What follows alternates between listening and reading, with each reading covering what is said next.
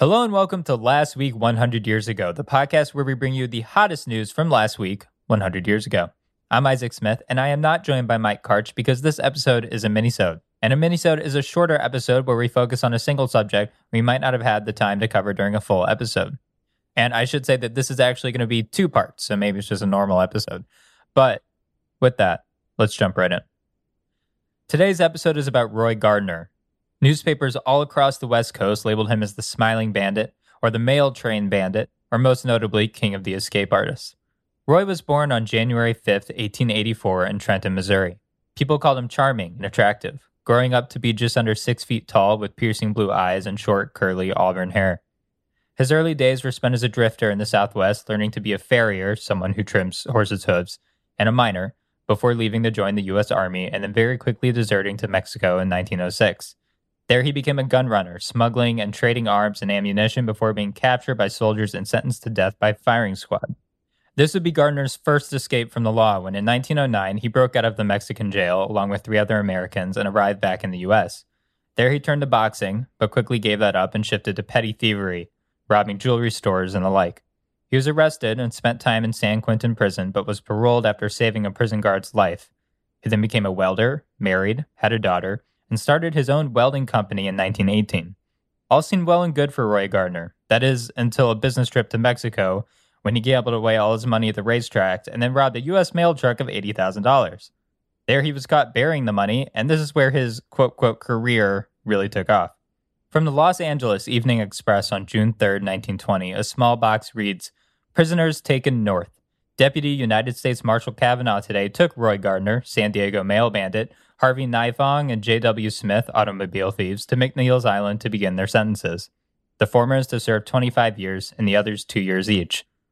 But Roy never made it to McNeil's, at least not yet. The story goes that he looked out the train window and shouted, Look at that deer, which for some reason caused Kavanaugh and another officer, Haig, to look. Roy then grabbed Haig's gun handcuffed the two officers together, stole $200, and jumped off the train and headed to Canada. I find it pretty hard to believe that all he said was, look at that deer, and he was able to escape. I don't know why a deer would be so special. I assume they were pretty common. My unproven theory is that maybe he bribed the officers with money and then took the 200 to make it look like a real robbery. But anyway, he was in Canada for around a year before coming back to the US. And on June 17, 1921, the San Francisco Examiner published this long piece by Roy, and they're really treating him like some sort of celebrity. There's a photo of Roy and his wife on the front page, and the headline reads When will these two be together again? Here are Roy Gardner, arch bandit, and his wife. Once again, he is in custody, facing two 25 year terms in McNeil's Island Penitentiary. She declares she'll wait for him and join him when he's released, so they may have their picture taken together again very sweet. It's it's like someone would be going off to war, not going to prison for stealing a lot of money.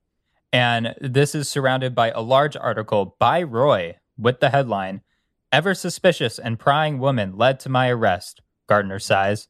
Super Bandit gives vivid picture of the fox's end of the chase. And before I get into that article, there's another article about this arrest on the same page titled Arch Bandit recaptured in Centralia, and there's some quotes by Roy in it. Tell my wife I love her. It's goodbye for this time. If I were as far south as Roseburg, I'd have some time to frame up another escape, but McNeil's Island is too close. The only thing I regret is that I haven't had time to get a shave. I hate to appear at McNeil's Island with a beard. So, this article talks about how Roy escaped on the way to McNeil's Island a year ago and is now arriving at the station handcuffed to two guards. It goes back to how he came to town, and I guess they heard he was there because it says they were looking for him. So he was hiding in some brush and eventually slipped aboard a freight train to Centralia. He got a room in a hotel under the name of J Pattern, then moved to a different hotel the next day. But then, for some reason, attended a home products educational exhibit with his face heavily bandaged to conceal his identity. And a patrolman there found that suspicious because it's a man in a face full of bandages and followed him, arrested him, and then Roy admitted to being himself. But then the article says that the wife of the owner of the hotel was one of the ones who helped turn Roy in. And apparently, when talking with him, she said the bandages he wore roused her suspicions immediately because Roy told her that his face and hair had been burned in a gasoline explosion, but she didn't buy it because his eyebrows weren't singed, which, like, wow, great detective work. Then she noticed his gold teeth, which I guess was an identifying factor for Roy, because she immediately phoned the police, which eventually led to his arrest. Anyway, the article says that a thousand residents waited at the station platform to see him get on the train to head towards McNeil. I don't know if that figure is true. It was probably embellished a little bit. But part of why I think Roy was so revered was because, like, yes, he stole a shit ton of money, but even he himself says he would never kill anyone. And there's a quote, and it says, I never killed a man yet and don't want to. So it's really just a sticking it to the man. But let's backtrack a bit to the article by Roy titled, Ever Suspicious and Prying Woman Led to My Arrest. So it seems like they let Roy publish his article from prison to accompany the other article because it goes into a lot of detail about the bandages and how he got caught. He talks about scrounging for food and stealing some chickens and cooking them, about going to a restaurant but then turning around when he spotted Harry Wend, who I believe was an officer. He talks about stealing from the guards on the train earlier and how they offered to take off his handcuffs if he told them where the stolen money was from the previous job. And I'll read a little excerpt. I'll think about it, I told him, and just then I pulled out my gat. Rinkel died for me, but I sidestepped and had them both covered. They couldn't do a thing. But even at that, Mulhall wouldn't put his hands up until I'd stuck my gun in his stomach and shoved him up for him after taking away his own gun. I'll say one thing for him. Even if I did shake him, they're the gamest guards I've ever seen. Roy then goes on to say that he regrets not trading shoes with the guards because they were able to track down his footprints from a plate mark in his heel, and that he really just needed to take a chance and sleep in a good bed. Then he bought the bandages and eventually got caught. And then there's an excerpt from his wife, Dolly Gardner, and it says, Well, I'm glad it's all over, and I'm sure Roy will be a good boy and go to McNeil's Island to begin serving his sentence. Since Roy escaped last Saturday, I've been living in the fear that he might kill someone, and if he'd do anything like that, it would break my heart. But Roy's not a bad man. He's been a good husband to me and a good father to our baby, and I'm going to stick with him. He'll not serve any 50 years at McNeil's, and when he completes the term expected of him, I will join him and he'll go straight. So Dolly really thought that Roy was going to live out his sentence at McNeil's and then return to her and they'll take another picture together, live happily ever after. But Roy had other plans. And after six weeks at McNeil's, Roy convinced two other prisoners, Lourdes Bogart and Everett Impin, that he had, quote, paid off the guards in the towers. And on Labor Day, September 5th, 1921, at a prison baseball game, he yelled, now. And him and the two prisoners ran to the barbed wire fence where Roy had already cut a hole. And of course, Roy didn't actually pay off the guards. He just wanted bodies there to make sure he wasn't the sole target. And so bullets flew past them as they tried to make it to the other side. And Roy was hit in the left leg. Bogart was badly wounded, and Impin was shot dead. And it says that his dying words were apparently, quote, Gardner told us those fellows in the towers couldn't hit the broadside of a barn. And so obviously he was wrong. So Bogart was recaptured, but Roy escaped and they couldn't find him. And he actually sent in a letter to the Bulletin Publishing Company, which was published in papers all around the country, telling of what happened that day and asking for a pardon from Harding. And the excerpts I'm reading from is from the Eugene Register Guard on September 26, 1921. And on the front page, it says Newspaper claims letter from Roy Gardner. Bandit safe, note of verse, though hurt and thrilling break. In the note, he asked for a pardon, but he also says how he was determined to escape with a desire to, quote, go straight and make a new home for his wife and baby, which I don't really buy because then, you know, why was he stealing in the first place? But here are some direct quotes from Roy's note, and notice how he's the victim even in this scenario. I was hit the first time, went out about 200 yards from the edge of the brush, and I stumbled but did not fall. The bullet went through the fleshy part of my right leg, about four inches below my hip.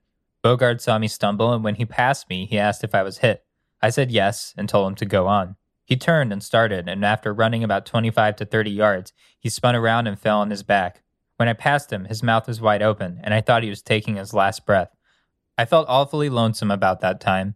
Seven rifles spitting at me and badly winded with about 75 yards to go. I was hit the second time when about 150 yards from the fence. And Roy says that after getting hit the second time, he hopped over the fence and hid in some brush, and the warden ordered them to start a fire to smoke Roy out, but he stood his ground. And then a quote from Roy that's very dramatic and really playing into the woe is me card.